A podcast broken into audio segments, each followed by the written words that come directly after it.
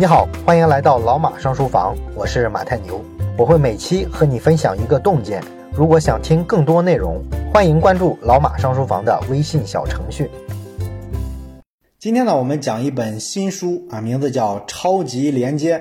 这本书啊是腾讯官方出的，主要是从腾讯的角度说了说他们理解的新零售是什么样子的。而且呢，这本书是马化腾亲自作序啊，这说明呢，这本书啊讲的关于新零售的思考啊，是腾讯内部的官方看法，也是未来腾讯在新零售这个领域啊持续要去走的路。那么显然呢，对于腾讯这样体量跟影响力的公司来说呢，让全社会知道他们未来的这个战略啊是非常重要的，所以他们才出了这本超级连接。他们是用写一本书的方式啊来讲清楚他们自己的思考。所以这本书呢，我们可以把它看作是腾讯系新零售服务的产品说明书，你也可以把它理解成是腾讯针对零售企业的喊话。那么实际上这些年呢，我们见证了微信公众号、微信小程序等等这些微信上的超级功能的诞生。那么微信上一个功能的上线或者是下架啊，我们知道它可能就会凭空的创造或者是改变一个细分行业。如果你是通过腾讯获客，或者是在腾讯的生态里边啊有做生意的话，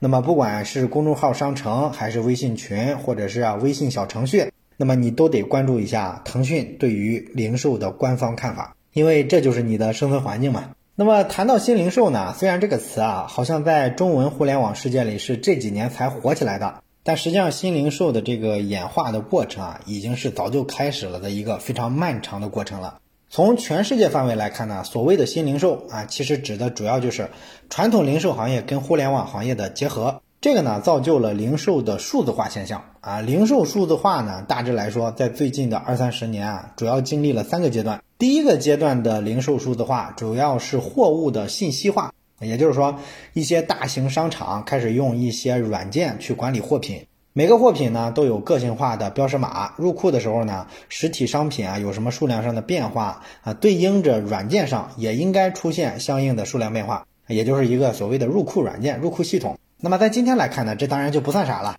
但是当年呢，这还是革命性的变化，因为它让货物信息化了，可以更有效率的进行货物库存的管理。那零售数字化的第二个阶段是人的数字化。这个实际上就是过去这些年啊，咱们熟悉的电商平台干的事儿。电商公司呢，通过大数据啊，给每个用户啊建立用户画像，然后掌握了我们每个线上用户的生活偏好，我们喜欢什么，不喜欢什么，它一清二楚。之后呢，电商公司就可以啊，对我们进行个性化推送啊，猜你喜欢什么的，这就把人跟货的这个匹配啊做得更精准了。接下来呢，就是我们常讲的所谓的新零售阶段了。这个呢，也就是零售数字化的第三个阶段。这个阶段的主要任务呢，是实现线下的人的数字化。那么线上的人啊，是比较容易完成数字化的。我们刚才讲了，是吧？我们用各种各样的应用软件，就会留下各种数据和痕迹。电商公司呢，把它收集起来就行了。可是线下呢，是活生生的人，怎么把这些线下的用户数字化呢？这个呢，其实就是零售数字化三点零时代要解决的核心的命题。那么，在老马上书房的微信小程序上，我们之前讲过刘润写的新零售。新零售里呢，我们说过盒马鲜生的例子。阿里巴巴为什么非得去做一个线下的生鲜店呢？其实就是为了拓展线下的用户数据，然后把线上线下的数据啊打通，这样呢就能更全方位、更准确的去判断一个人的所有场景下的消费习惯，实现更高状态的人货场的匹配效率。而这本超级连接呢，讲的是在腾讯的视角下啊，相比阿里呢，腾讯有自己独特的优势。在零售这个赛道上，腾讯最大的优势啊，就在于它是连接之王，人家是做社交起家的，拥有最海量的用户。然后呢，还有什么微信小程序啊、微信公众号之类的这些腾讯系的产品工具，可以跟营销直接挂钩、直接结合。所以说呢，做零售啊，他们也有自己家的独特优势。在二零一七年的十二月份，腾讯呢投资了永辉超市，这在当时的零售圈是一件大事儿。之后呢，紧接着不到三个月里啊，腾讯又先后投资了家乐福、万达商业、海澜之家、步步高等等这些零售品牌。那么腾讯的投资风格呢很有意思啊，他们一般来说呢不会绝对控股，投资这些零售企业啊大都占股百分之五左右。那么这个跟阿里巴巴风格完全不是一样，是吧？啊，你像阿里巴巴收购大润发，那都是绝对控股的。这就反映出啊，腾讯对于零售的思考啊是不一样的逻辑。他们的这个投资啊，应该说不是冲着控制对方去的，而是冲着跟对方合作去的。腾讯呢，希望的是利用自己的数据上的优势，给传统零售行业赋能，通过这种方式呢，让腾讯的平台成为零售行业的底层的基础设施。那么，腾讯作为连接之王，参与零售数字化的这个进程的最大优势，可能就在于它具备数量庞大的触点，每个触点都是跟消费者直接接触的场景。你比如说，原先啊，离消费者最近的其实是商场的导购，但是导购的这个主要作用呢是介绍商品啊，消费者的数据呢却不会沉淀在导购身上。但是现在呢，我们看很多商场的导购啊，在接触消费者的时候，他会推荐消费者使用商场的小程序，或者是加入某一个品牌的微信社群。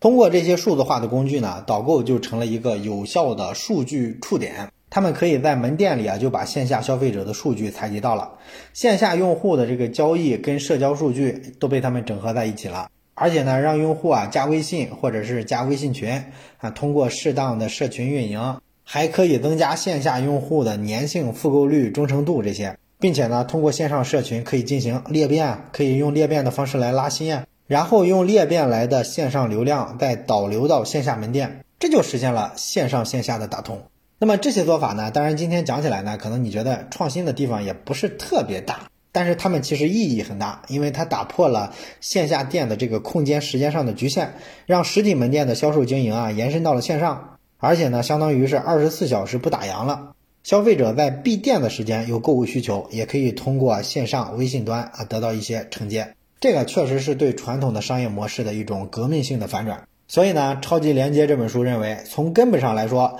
线下的数字化就是从流量思维向触点思维的转变。哎，这话什么意思呢？流量思维呢，我们知道它其实是 PC 互联网时代的产物。大的流量呢，其实都掌握在流量平台手上，而零售商呢，需要跟流量平台进行各种博弈。零售商啊，要投入很多流量费用去做推广，才有机会啊，把自家的商品曝光在消费者面前，从而带来比较高的成交量。那么流量思维呢，在互联网的上半场作用是非常明显的，因为那会儿啊，互联网还有用户增长的红利在啊，有大量的新用户呢不断涌现进来，所以那会儿啊，流量相对来说不那么值钱，所以说零售商花钱买流量做推广，这个效果啊还是比较不错的，这个呢就促成了电商行业的繁荣。但是呢，进入到互联网的下半场之后啊，流量思维啊就有那么一点粗放了。现在的零售商呢会发现，哎，你去淘宝买流量。费用啊越来越贵，啊效果呢越来越差，这个投入产出比啊相对来说就不是很划算了。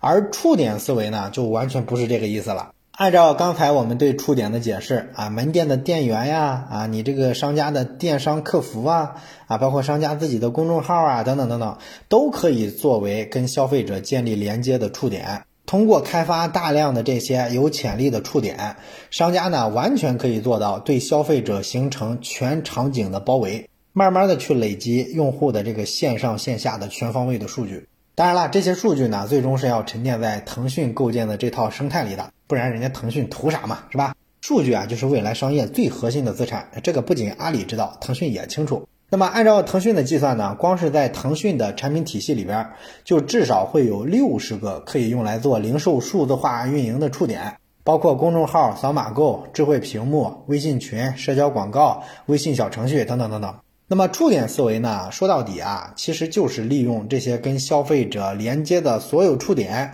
进行深度的、持久的运营，不断的创造出可持续使用的私域流量的这么一个过程。那未来的零售呢，必定是线上线下新旧业态相互融通形成的。腾讯的这个社交产品体系呢，它的使用时间是最长的，使用的频次是最高的。用户呢，每天也有大量的生活数据啊，沉淀在微信上、QQ 上。这就意味着呢，他们连接用户的触点，其实相比其他竞争对手来说，确实是最多的。这就是腾讯系啊，人家做新零售的这个巨大的潜力和底气所在。也是为什么在零售跟电商毫无根基的情况下，腾讯敢于去挑战阿里的这个新零售，哎，所以这是他们的一套思考逻辑。哎，这期呢，咱们主要就说清楚了腾讯对于零售数字化的理解，以及他们决定怎么去推动中国新零售的变革。那围绕着这个大的逻辑呢，腾讯把新零售啊拆解成三个部分：数字化用户、数字化触达和数字化运营。